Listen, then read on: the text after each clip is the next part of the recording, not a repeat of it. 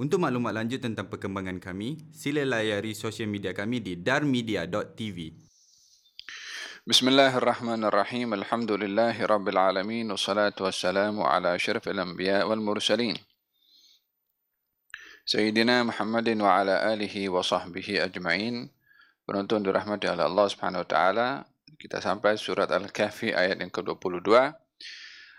A'udzu billahi minasyaitonir rajim. Sayaquluna thalathatur rabi'uhum kalbuhum wa yaquluna khamsatun sadisuhum kalbuhum rajman bil ghaib. وَيَقُولُونَ سَبْعَةٌ وَثَامِنُهُمْ كَلْبُهُمْ قُلْ رَبِّي أَعْلَمُ بِعِدَّتِهِمْ مَا يَعْلَمُهُمْ إِلَّا قَلِيلٌ فَلَا تُمَارِئْ فِيهِمْ إِلَّا مِرَاءً ظَاهِرًا وَلَا تَسْتَفْتِ فِيهِمْ مِنْهُمْ أَحَدًا. Sebahagian daripada mereka akan berkata, bilangan Ashabul Kahfi itu tiga orang, yang keempat ialah anjing mereka. Dan setengahnya pula berkata, bilangan mereka lima orang, yang keenamnya ialah anjing mereka. Uh, secara meraba-raba dalam gelap akan sesuatu yang tidak diketahui. Dan setengahnya yang lain berkata, bilangan mereka tujuh orang, dan yang kelapannya ialah anjing mereka. Katakanlah, wahai Rasulullah Muhammad, Tuhanku lebih mengetahui akan bilangan mereka. Tiada yang mengetahui bilangannya melainkan sedikit. Oleh itu, janganlah engkau berbahas dengan sesiapapun mengenai mereka, melainkan dengan bahasan secara sederhana dan nyata keterangannya di dalam Al-Quran, dan janganlah engkau meminta penjelasan mengenai hal mereka kepada seorang pun dari golongan yang membincangkannya. Penonton dirahmati oleh Allah Subhanahu wa taala, ayat ini memberikan kepada kita beberapa pengajaran. Yang pertama adalah mengenai uh, menyikapi uh, berita yang disebarkan atau isu-isu tertentu yang disebarkan. Uh, di mana ketika seseorang mendengar berita, hendaklah memastikan berita itu benar atau tidak sebelum dihebahkan kepada yang lain. Dan bila mana berita yang sampai tidak jelas kesahihan dan kebenarannya, maka janganlah tergelincir untuk menyebarkannya. Ini salah satu daripada pengajaran yang perlu kita ambil daripada ayat yang ke dua puluh dua daripada surat Al-Kahfi, disebabkan oleh karena setelah peristiwa Ashabul Kahfi, berapa lama saya ceritakan semalam kalau Ashabul Kahfi pada akhirnya diwafatkan oleh Allah Subhanahu wa taala, di mana setelah mereka menyadari kalau mereka hidup di zaman yang jauh, Uh, sudah berlalu daripada zaman mereka, akhirnya mereka meminta kepada Allah untuk dimatikan. Uh, dalam hal ini, ulama memberikan penjelasan kepada kita apakah hukum meminta mati kepada Allah Subhanahu wa taala. Setelah kita pun juga mendengar daripada Nabi Muhammad sallallahu alaihi wasallam dalam hadis beliau, uh, la yas'alanna ahadukum al-mauta li dhurrin massahu. Jangan ada seseorang di antara kamu yang meminta mati disebabkan berhadapan dengan masalah yang menimpa kepadanya.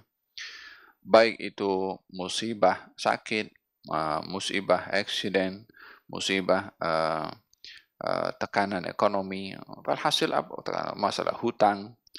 Uh, uh, walaupun dalam keadaan sempit macam mana pun, tidak boleh seseorang meminta mati kepada Allah Subhanahu wa taala.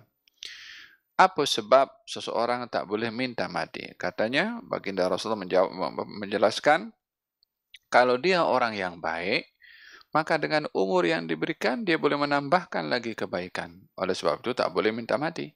Kalau mati, tak boleh berbuat amal. Kalau dia orang yang jahat, maka dengan adanya umur yang diberikan, peluang kepadanya untuk dia bertaubat.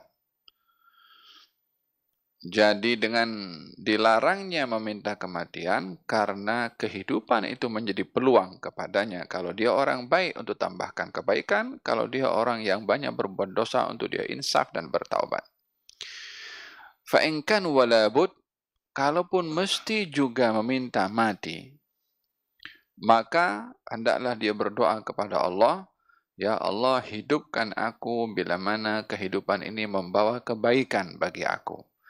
Dan matikan aku bila mana uh, kematian itu membawa kebaikan kepada aku.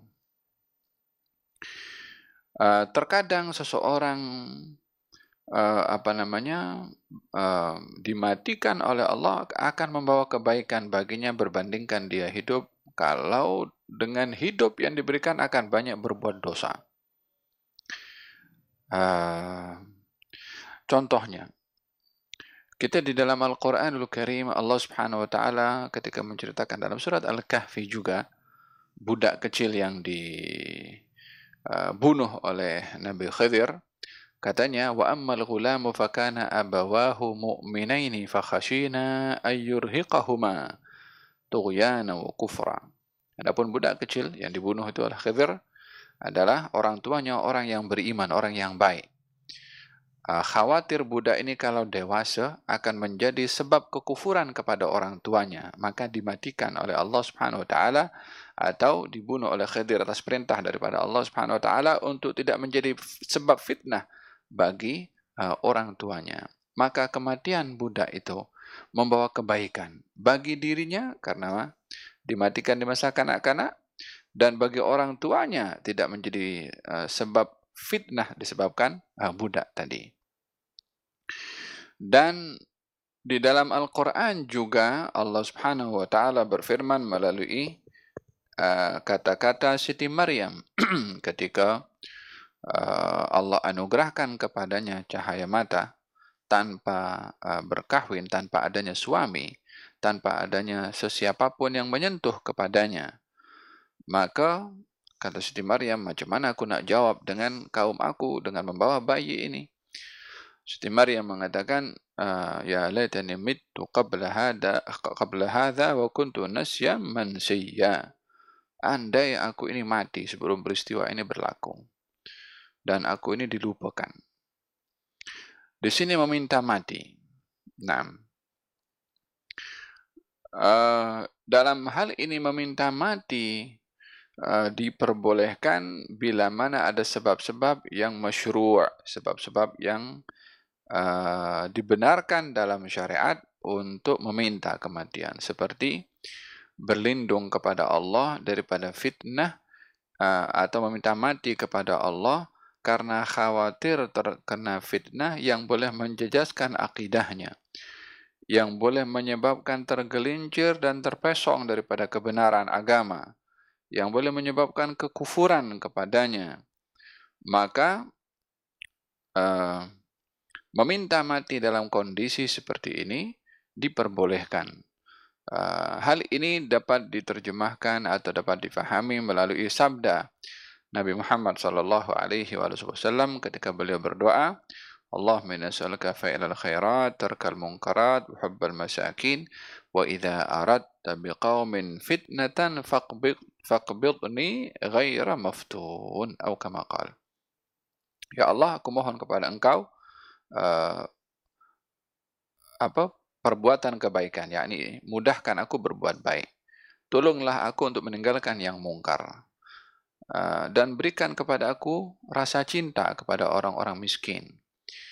Dan bila mana engkau berkehendak berlaku fitnah kepada satu kaum, ambillah nyawaku sebelum aku terkena fitnah yang diturunkan kepada kaum tersebut. Di sini Nabi meminta mati uh, untuk berlindung daripada bahaya yang lebih besar, yaitu fitnah yang boleh menjejaskan kepada akidah, kepada keimanan.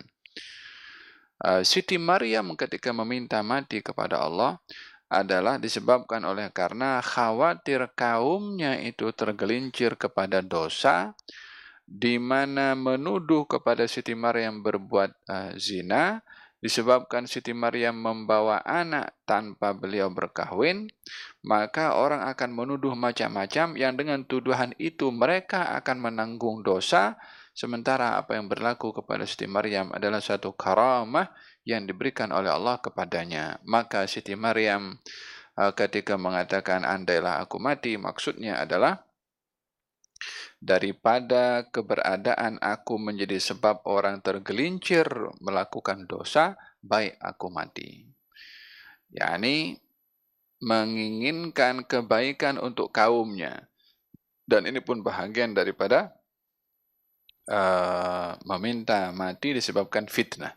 Seperti mana sabda Nabi Muhammad sallallahu alaihi wa ala alihi wasallam. Naam. Ashabul Kahfi ketika meminta mati kepada Allah Subhanahu wa taala karena khawatir fitnah.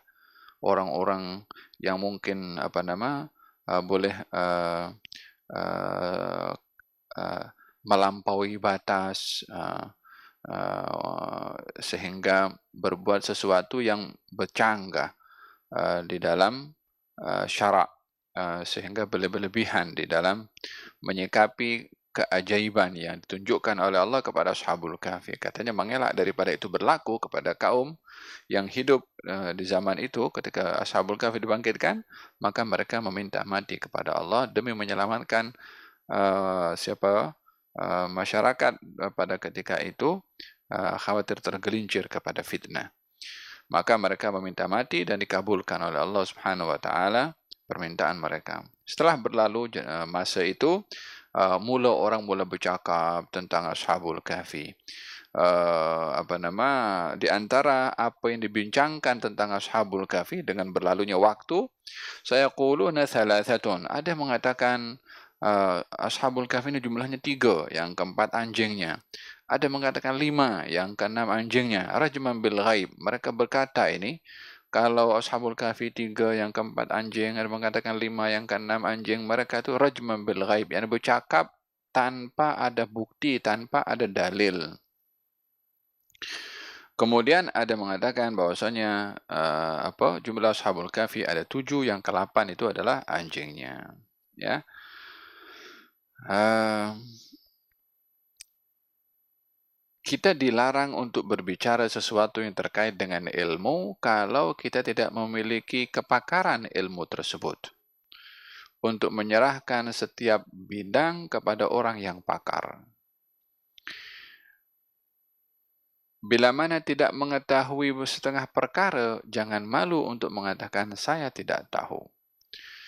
Baik kita dapat mencontohi Imam Malik alaihi ridwanullah ketika ditanya oleh satu utusan daripada Maroko datang ke Madinah dan bertanya kepada Imam Malik beberapa soalan yang dijawab sikit saja daripada soalan itu. Yang selebihnya, uh, Imam Malik mengatakan, Allahu a'lam. Kata orang yang datang daripada Maroko, daripada Maghribi itu, mengatakan kepada Imam Malik, kita datang jauh-jauh untuk menanyakan kepada engkau soalan-soalan dan engkau menjawab sikit, yang selebihnya mengatakan, Allahu a'lam. Apa patut saya bagi tahu kepada orang di Maghrib di sana kalau mereka bertanya kepada saya tentang soalan-soalan yang saya tanyakan kepada engkau? Kata Imam Malik mengatakan kepada orang itu simpel saja. Katanya bagi tahu kepada orang-orang di Maghribi, Imam Malik tak tahu. Allahu a'lam. Tidak malu untuk mengatakan Allahu a'lam. Faham dong? Uh, ramai orang yang malu untuk mengatakan Allahu a'lam, uh, dan ramai orang tak malu untuk menjawab apa saja soalan yang disoal kepadanya. Macam apa uh, dia tahu segala-galanya. Walihada hmm. uh, kata baginda Rasulullah sallallahu alaihi wasallam tentang golongan orang-orang bodoh yang kalau menjawab soalan yang dia tak tahu, uh, aftau bi ghairi ilmin fadallu wa adallu. Dia menjawab, dia berfatwa tanpa dasar ilmu, dia sesat dan menyesatkan orang lain. Bukan hanya dirinya sesat, kalau dirinya saja sesat, uh, dia sendiri yang tanggung, tambah menyesatkan orang lain. Maka ini berbahaya. Wah. Uh, Hada uh, uh, dalam Al-Quranul Karim Allah menegur kepada golongan orang yang menjawab atau berbicara uh, dasar pembicaraannya itu hanya prasangka atau dasar pembicaraannya adalah takwil-takwil ikut hawa nafsu. Uh, dalam Al-Quranul Karim Allah Subhanahu wa taala uh, uh, apa mengatakan uh, berfirman dalam Al-Quran, in yattabi'una illa adh-dhanna wa ma tahwal anfus. Ketika mereka berbicara hanya berdasarkan dengan prasangka, katanya mereka ini hanya mengikuti, yakni yang menyembah berhala itu, in yattabi'una illa adh-dhanna, mereka hanya mengikuti berdasarkan dengan hawa, dengan apa, dengan prasangka, sangkaan saja, tak ada kepastian. Wa ma tahwal anfus, dan juga berdasarkan dengan keinginan daripada hawa nafsu, yakni hanya hanya apa itu uh, personal yang uh, yang yang diyakini olehnya uh, tanpa ada bukti dalam agama. Dalam agama tak boleh ikut suka-suka atau ikut apa yang kita sangka atau apa yang kita inginkan. Ini agama uh, terkait dengan Tuhan, dan segala apa yang ingin kita fahami dalam agama adalah mesti mendapatkan panduan daripada Allah Subhanahu wa taala. Hmm. Iyattabi'una illa adh-dhanna wa inna adh-dhanna la yughni min al-haqqi syai'a. Mereka itu hanya mengikuti kepada prasangka. Prasangka itu tidak boleh dijadikan sandaran untuk mengenali kebenaran.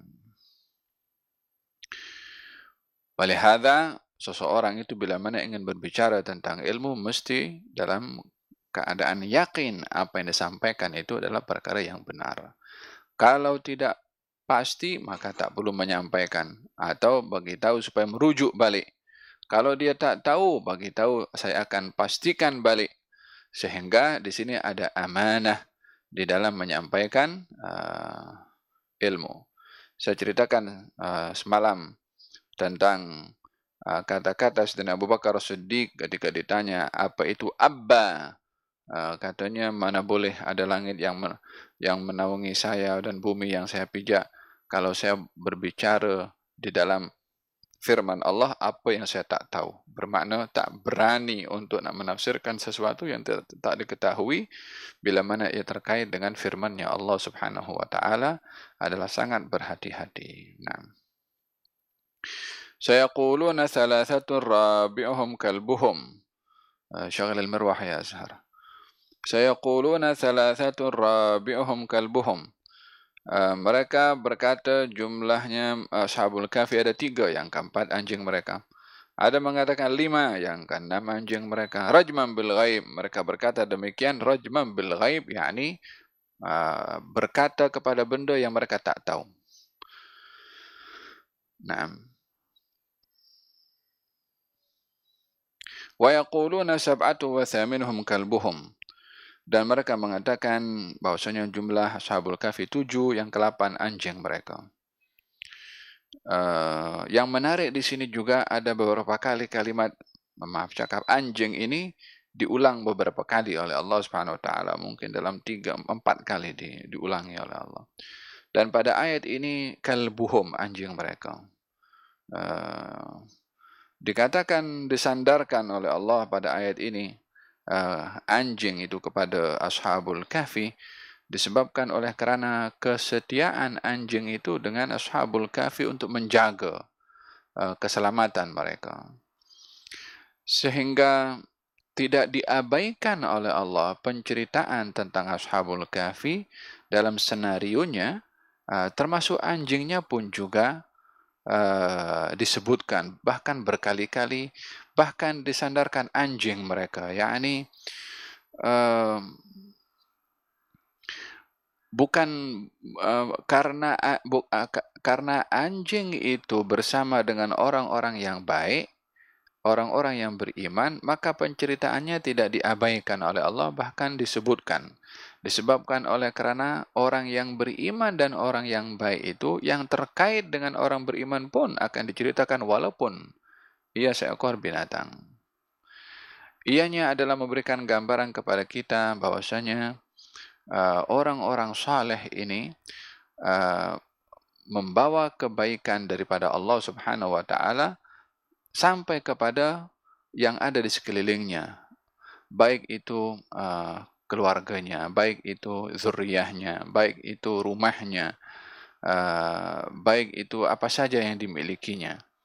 Uh, fil hadis dinyatakan uh, ada banyak uh, manfa, uh, apa, uh, keberkatan yang diberikan oleh Allah kepada orang-orang yang saleh. Uh, contohnya, ketika dalam majelis baik, majelis ilmu yang hadir orang-orang yang baik, pada masa yang sama hadir orang yang tak baik dalam majelis itu, yakni orang yang bermaksiat. Hadir dalam majelis bersama dengan orang-orang yang saleh. Kemudian malaikat bertanya kepada Allah, setelah Allah memberitahukan uh, yang hadir dalam majelis itu diampunkan dosanya. Kemudian kata malaikat, yang da, yang orang yang datang yang bermaksiat itu macam mana? Yang datang bukan untuk majelis ilmu. Datang just duduk situ atau ada hajat atau ada keperluan yang lain. Kata baginda Rasulullah, humul qawmul ladzi la yashqa bihim jalisuhum.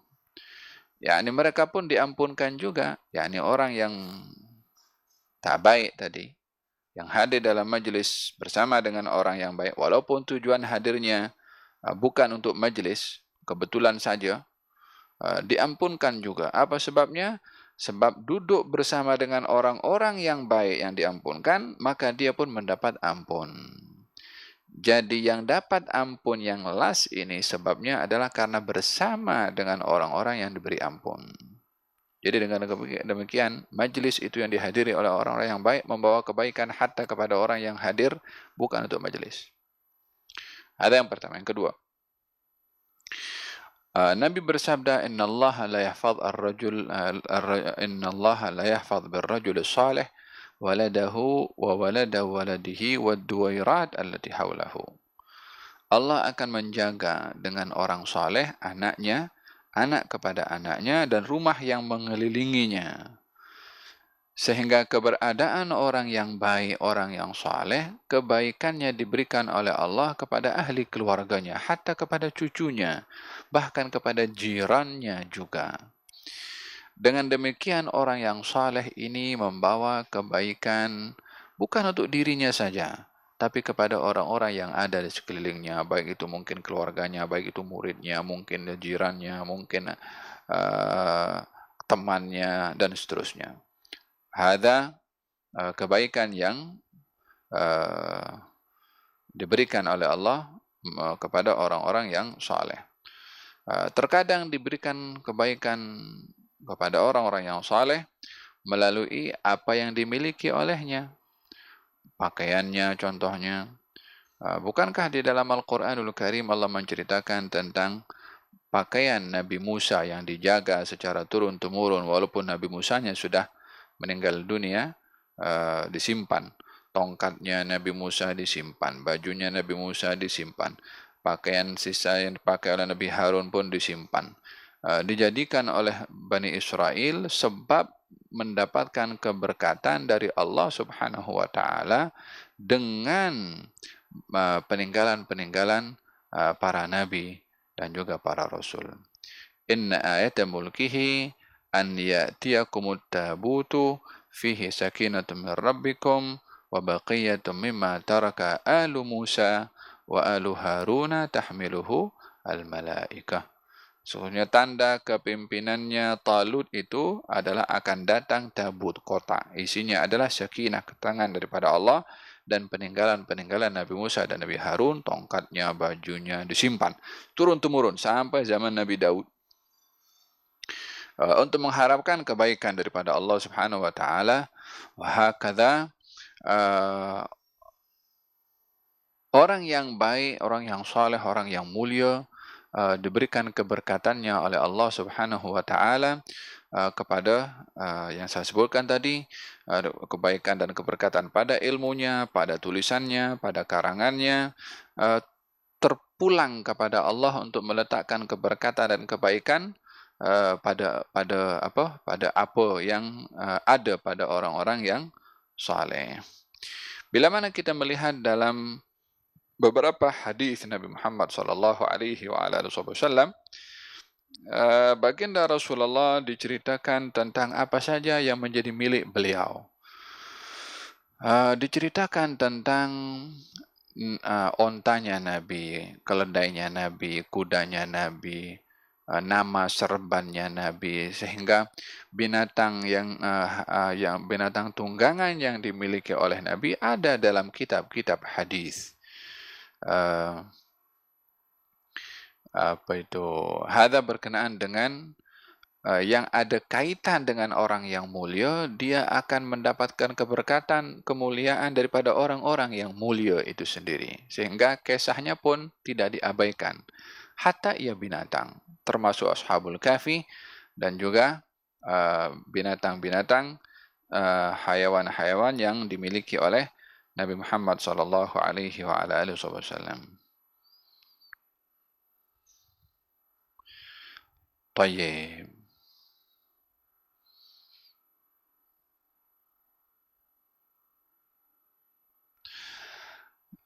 وَيَقُولُونَ سَبْعَةُ وَثَامِنُهُمْ كَلْبُهُمْ قُلْ رَبِّي أَعْلَمُ بِعِدَّتِهِمْ. Katakan wahai Rasulullah Muhammad, bahwasanya Tuhanku lebih mengetahui jumlah bilangan mereka, dan tiada yang mengetahui jumlah bilangan mereka kecuali sedikit. Ya salam. Di sini Allah meletakkan dua.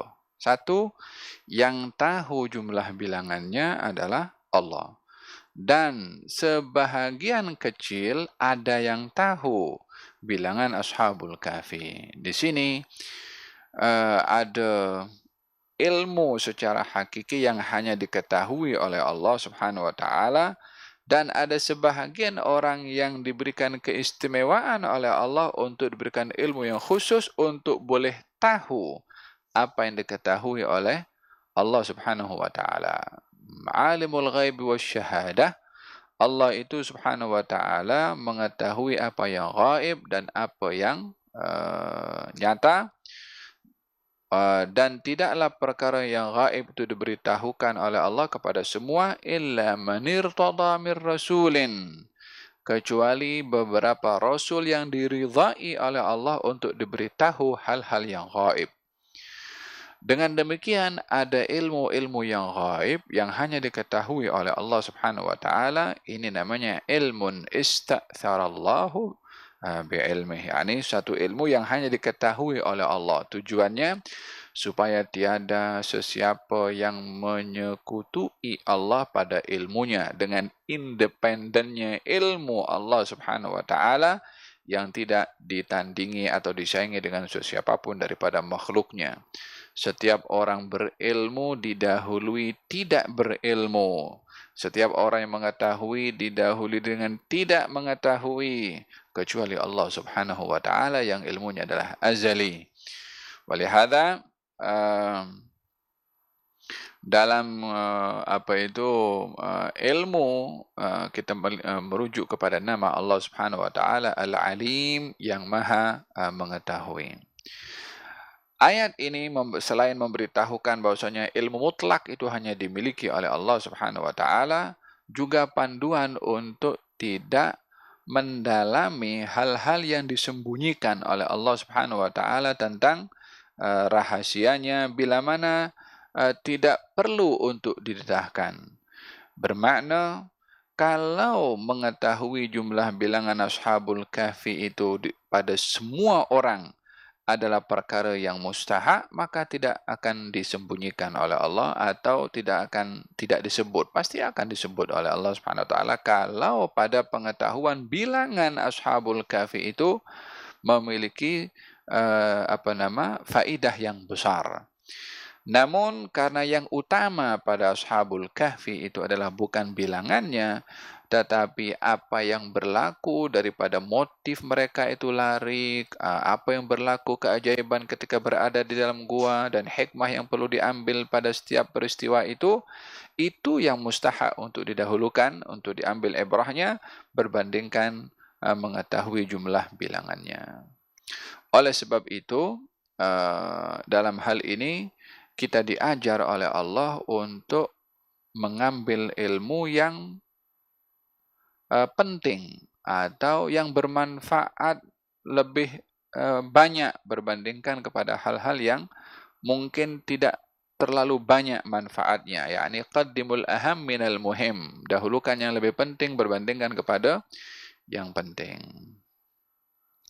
Satu hari baginda Rasulullah sallallahu alaihi wasallam berada di rumah lalu mendengarkan ada orang berdebat. Berdebat mengenai apa? Mengenai uh, qada dan qadar. Maka Nabi keluar daripada rumahnya, ambil uh, debu, tanah dan lempar kepada mereka. Ini sebagai satu isyarah Nabi tak suka dan untuk mereka bersurai dengan dilempar oleh Nabi sallallahu alaihi wasallam dengan debu atau dengan tanah. Katanya, Abi hadha, adakah dengan apa yang kamu bahas tadi itu aku diutus oleh Allah? Yani aku diutus oleh Allah untuk memperdebatkan tentang qada dan qadar? Bukankah qada dan qadar termasuk bahagian daripada rukun iman yang diyakini diimani dan percaya baik buruknya datang daripada Allah dan bukan mempertikai tentang uh, apa uh, secara mendalam tentang qada dan qadar selagi orang itu termasuk dalam kategori orang yang beriman kepada Allah Subhanahu wa taala, maka beriman secara mutlaknya qada dan qadarnya Allah. Lalu bila kita nak bahas tentang qada dan qadar, bila mana ada orang yang lemah imannya yang tidak memahami ataupun berhadapan dengan orang yang uh, belum lagi kenal kepada Islam, uh, baru kita boleh membahas secara uh, rasional atau mengikut ilmu mantik dan ilmu falsafah untuk memperbahaskan tentang ilmu qada dan qadar. Tetapi bagi orang-orang yang tak ada problem imannya dengan Allah Subhanahu wa taala, nak memperbahaskan tentang qada dan qadar, melebihi ianya adalah menyentuh hak otoriti veto-nya Allah Subhanahu wa taala yang perlu untuk disikapi dengan iman uh, kepada qada dan qadar, baik dan buruknya. Walihada ketika berbicara tentang qada dan qadar, Nabi pegang janggutnya macam ni sambil mengatakan aku beriman kepada qada dan qadarnya Allah, baik dan juga buruknya. Yakni tidak mendalami terlalu terperinci, yang khawatir kalau terperinci mendalami tentang qada dan qadar yang sukar akal itu khususnya kalangan orang awam untuk menyerap dan memahaminya, nanti khawatir akan tergelincir uh, dengan kekeliruan dalam keyakinannya kepada Allah Subhanahu wa taala, sehingga mempertikai kenapa aku ditakdirkan begini, kenapa fulan tak ditakdirkan begitu, uh, dah mula tergelincir kepada tuduhan-tuduhan uh, kepada Allah Subhanahu wa taala. Wal iyadzu billah. Fahimtum?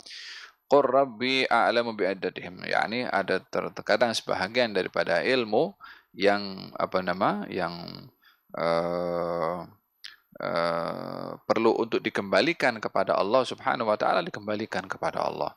Hal-hal yang terkait dengan uh, apa itu uh, ketuhanan secara hakikatnya, uh, berbahas tentang tangan Allah, berbahas tentang wajah Allah, berbahas tentang mata uh, Allah, kaki dan seterusnya.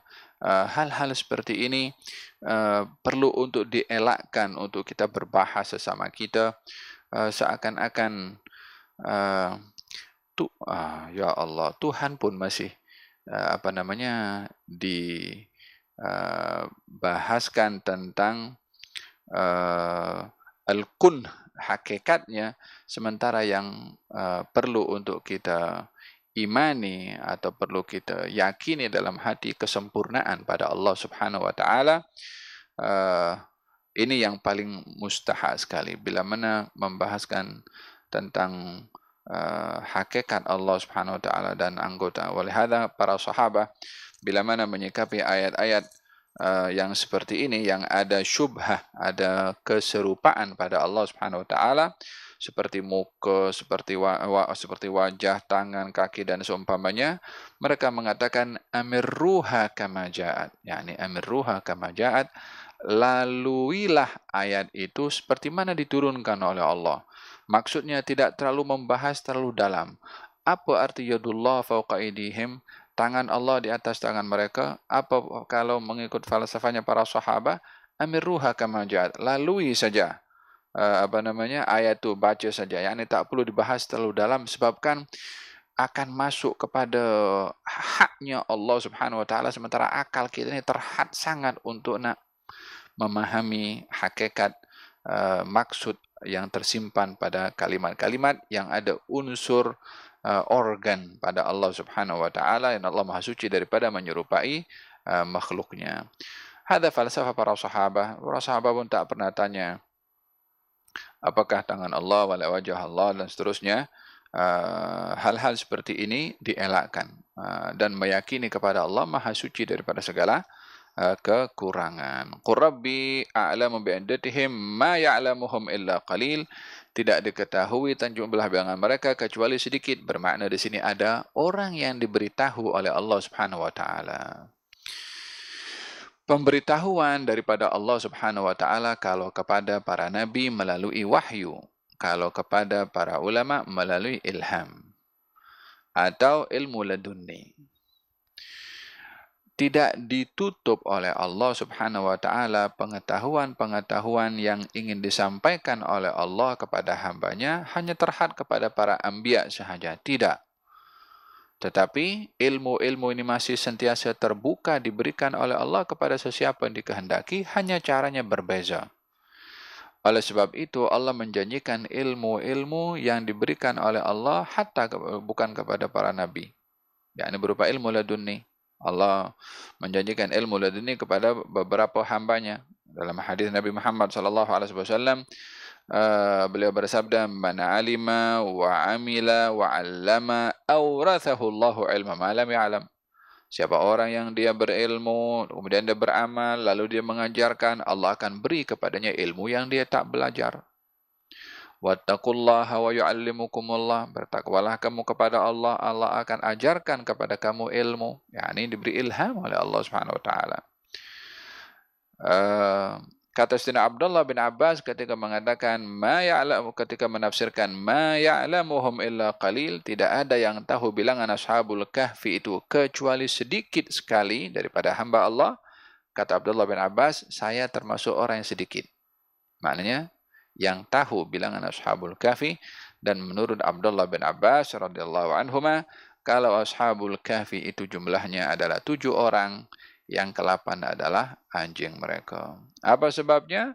Dan katanya, um, ketika disebutkan jumlah ashabul kahfi tiga, ada mengatakan tiga, yang keempat anjing mereka, lima, yang keenam anjing mereka. Yang mengatakan dua kata-kata ini adalah rajman bil ghaib, yakni mengatakan dengan tidak ada bukti. Ketika sampai kepada jumlahnya ada tujuh, yang kelapan anjing mereka, tidak diletakkan apa-apa Uh, tambahan uh, yang dikatakan kalau mereka yang berkata begitu adalah tidak punya bukti, tak disebutkan. Maka lebih hampir bahwasanya jumlah ashabul kahfi itu adalah tujuh, yang kelapan adalah anjing mereka. Uh, kar, uh, pada ayat ini uh, yang lebih uh, apa? Yang lebih hampir kepada kebenaran akan jumlah ashabu al-kahfi. Walau bagaimanapun, kembali kepada hakikat yang mengetahuinya adalah Allah Subhanahu Wa Taala. Fala tumari fihim illa miran zahiran, dan janganlah kamu banyak berdebat uh, tentang ashabul kahfi ini kecuali hal-hal yang zahir, yakni hal-hal yang sederhana yang sudah clear. Uh, adakah perlu kita berdebat tentang nama ashabul nama ashabul kahfi? Macam-macam kan namanya, kan nama-nama orang-orang dulu. Uh, Tak perlu untuk nak berdebat tentang namanya fulan, namanya fulan. Naam. Wala tastafti fihim minhum ahada, dan janganlah kamu minta fatwa kepada mereka uh, seorang pun. Yakni meminta fatwa kepada ashabu al, uh, afwan, meminta uh, meminta penjelasan daripada umat-umat daripada uh, uh, apa uh, Bani Israel tentang ashabu al-kahfi, baik itu orang-orang Yahudi atau Kristian. Penonton dirahmati oleh Allah Subhanahu Wa Taala, di sini dilarang kita berdebat. Hmm. Naam, fala tumari fihim. Janganlah kamu banyak berdebat tentang ashabul kahfi itu. Maksudnya adalah dalam perdebatan ini, Allah cepat waktu. Dalam perdebatan ini hendaklah kita memastikan tajuk perdebatan itu mendatangkan manfaat atau tidak. baru kita perlu untuk menyetujui atau tidak uh, tajuk yang akan diperdebatkan. Bila mana tajuknya tak berbaloi, tak bermanfaat, buat apa kita untuk berdebat? Yang pertama. Yang kedua, bila mana kita ingin berdebat dan tajuknya sesuai, uh, jadikan perdebatan ini untuk mencari kebenaran. Bukan mencari kemenangan. Bila mana motif daripada perdebatan mencari kemenangan, tak payah berdebat, anggap saja menang sudah. Uh, isu masalah perdebatan itu adalah ingin mencari kebenaran. Walaupun kita merasa benar, tapi bukan bermakna kita memaksa orang yang kita nak berdebat dengannya supaya uh, membenarkan pandangan saya. Tidak, tetapi mendengar dan menimbang. Pada masa yang sama, dirinya bersedia untuk mendengar daripada orang itu untuk ditimbang dan dibenarkan yang benar.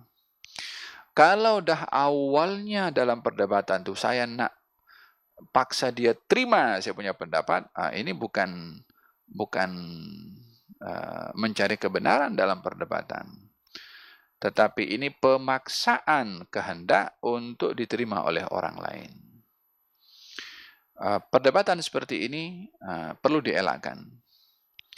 Ma dhalla qaumun ba'da hudan illa utul jadal.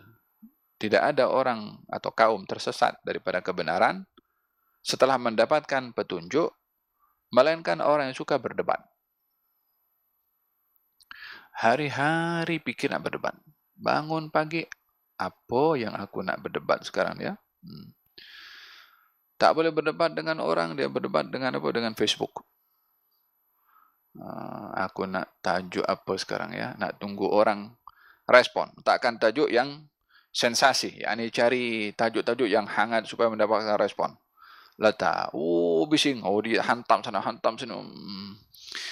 Akhirnya maki. Oh, uh, tidak disedari tajuk pembahasan tentang perdebatan itu dengan cara perdebatan yang berlangsung dengan adanya dosa, makian, umpat, uh, menghina dan seterusnya. Uh, akhirnya perdebatan itu bukan perdebatan yang syarif, bukan perdebatan yang mulia. Justru mengundang dosa, kebencian, perselisihan, putus silaturahim, persaudaraan terjejas disebabkan isu-isu yang kecil-kecil. Hmm, alangkah banyaknya di zaman kita sekarang Uh, apa namanya perdebatan-perdebatan yang apa yang dibahaskan tidak lebih berharga daripada sikap mereka ketika condemn satu dengan yang lain. Isunya isu masalah kekelompokan, kelompok tertentu ke, ya kan? Uh, ten- tapi yang ini maki, yang ini pun maki. Ini mengumpat, ini pun mengumpat. Padahal yang dibahaskan hal-hal yang bersifat keduniaan, sementara yang terjejas adalah agamanya. Hada fala tumari fihim illa miran zahiran wala tastam. Fil hadis menyatakan barang siapa yang dia meninggalkan perdebatan dalam keadaan dirinya benar, maka dia akan diletakkan di syurga oleh Allah Subhanahu wa taala. Yani walaupun benar meninggalkan perdebatan, yang dikhawatiri dalam perdebatan mengundang permusuhan. Elakkan daripada berdebat. Orang kata, oh penakut. Ah, okay, marhaba penakut. Uh, uh, pertimbangannya adalah untuk tidak mengkeruhkan keadaan. Faham dong? Fala tumari fihim illa mira'an zahira wa la tastafti fihim minhum ahada. Janganlah kamu bertanya kepada mereka, uh, kepada ahlul kitab, tentang Ashabul Kahfi seorang pun daripada mereka. Ya, ini karena banyaknya tokoh tambah oleh Ahlul Kitab tentang Ashabul Kahfi. Katanya jangan bertanya kepada mereka. Ayat ini mengingatkan kepada kita menyikapi kepada riwayat-riwayat Ahlul Kitab. Hmm. Riwayat-riwayat Israiliyat. Hmm. Ya, artinya cerita atau kisah yang disandarkan kepada Bani Israel atau kepada Ahlul Kitab. Apakah yang perlu kita sikapi? Riwayat-riwayat Ahlul Kitab ini tak semuanya tak betul, tak semuanya betul. Ada yang betul, Ada yang tak betul. Yang tak betul kita tolak. Yang betul kita terima. Yang kita tak pasti kita keep silent. Walihada di dalam hadis Nabi Muhammad sallallahu alaihi wasallam menyikapi tentang riwayat Israiliyat ini ada tiga. Yang pertama, Nabi membuka ruang selebar-lebarnya. Hadithu an Bani Israel wala haraj. Ceritakan tentang riwayat-riwayat Bani Israel, tak mengapa. Dalam hadis yang uh, kedua, larangan keras. Ketika didapati salah seorang sahabat Nabi membawa lembaran-lembaran Taurat. Dilihat oleh Nabi sallallahu alaihi wasallam. Maka Nabi marah. Tak cukup ke Quran yang aku bawa sehingga engkau masih mengkaji daripada kitab-kitab ini? Demi Allah, kalau Musa hidup di zaman aku, dia pasti ikut dengan aku, kata Nabi sallallahu alaihi wasallam. Larangan keras. Tak boleh mengambil daripada riwayat-riwayat Bani Israel. Yang pertama tadi, ceritakan, silakan. Yang ketiga, hadis Nabi Muhammad sallallahu alaihi wasallam, bila mana Bani Israel atau Ahlul Kitab berbicara kepada kamu, maka jangan kamu percaya, jangan kamu mendustakan. La tusaddiquhu wa la tukadzibuhu. Jangan kamu percaya, jangan kamu dusta. Jangan kamu percaya, khawatir yang diberitakan dusta. Jangan kamu dustakan, khawatir yang diceritakan itu betul wahyu dari Allah Subhanahu Wa Taala kepada Nabi. Kita tak tahu. Maka dalam hal ini diagihkan tiga hadis ini merujuk kepada tiga keadaan. Yang Nabi mengatakan silahkan ceritakan tentang Bani Israel bila mana tidak ada pertentangan dengan kita punya agama, kita punya akidah. Seperti kisah-kisah terkait dengan Siti Maryam, wala terkait dengan Nabi Isa. Ada kisah-kisah yang bertentangan dengan kita punya akidah, seperti mereka meriwayatkan dalam kitab Taurat kalau Uh, apa namanya mereka membunuh kepada uh, Nabi uh, Nabi Isa, atau dalam Injil pun dikatakan Nabi Isa dibunuh. Kita dalam Al-Quran mengatakan wa ma qataluhu wa ma salabuhu. Karena mereka tidak membunuh, mereka pun tidak meletakkan Nabi Nabi Isa pada salib. Maka dalam hal ini larangan untuk menerima riwayat mereka sebab bertentangan dengan kita punya nas. Uh, yang ketiga, mereka membawa berita yang kita tak tahu. Maka jangan kita percaya, jangan kita mendustakan. Contohnya, mereka Ahlul Kitab meriwayatkan tentang nama-nama Ashabul Kahfi. Uh, nama-namanya macam-macam. Uh, agak pelik sikit namanya. Jadi sikap kita macam mana? Bolehkah kita percaya? Allahu a'lam. Bolehkah kita mendustakan? Allahu a'lam. Jadi macam manakah riwayat-riwayat seperti itu yang boleh diambil untuk sebagai kisah dan cerita yang tidak meng, yang tidak memiliki hubung kait dengan akidah atau hukum hakam? Kisah-kisah silakan saja. Uh, seperti kisah-kisah yang diceritakan tentang Bani Israel. Contohnya ada seorang daripada mana daripada Bani Israel, orang yang ahli ibadah dengan orang yang banyak bermaksiat. Kata siapa ya, orang yang bermaksiat ingin bertaubat, datang kepada orang yang ahli ibadah, dua-dua daripada kalangan Bani Israel. Katanya yang yang bermaksiat mengatakan kepada orang yang taat, aku nak bertaubat kepada Allah. Kata yang berbuat taat ini merasa jijik dekat dengan orang bermaksiat, pergi engkau, pergi engkau, macam tu. Allah wahyukan kepada Nabi yang diutus oleh Allah pada zaman itu bahwasanya kedua-duanya uh, apa nama dikosongkan oleh Allah daripada amal perbuatannya. Yang orang baik tadi yang menghina kepada orang yang ingin bertobat dihapuskan amal baiknya sehingga kosong. Orang yang berbuat maksiat tadi dihapuskan daripada dosanya, kosong. Kata dikatakan kepada mereka berdua, mulalah kamu beramal daripada sifir. Kisah ini diceritakan dalam dalam riwayat Bani Israel. Kisah ini yusta'nas bihi, yakni boleh diambil untuk menjadi teguran dan nasihat kepada kita sebab tak ada kaitan dengan hukum hakam. Tak terkait dengan akidah, tak terkait dengan hukum hakam wajib atau sunnah ataupun lain-lainnya, yang kesemua terkait dengan akidah dan hukum hakam memerlukan dalil yang kuat. Penonton dirahmati oleh Allah Subhanahu wa taala, ya Allah, hari ini kita bahas satu ayat saja. Nah, bahas lima ayat patutnya supaya segera khatam.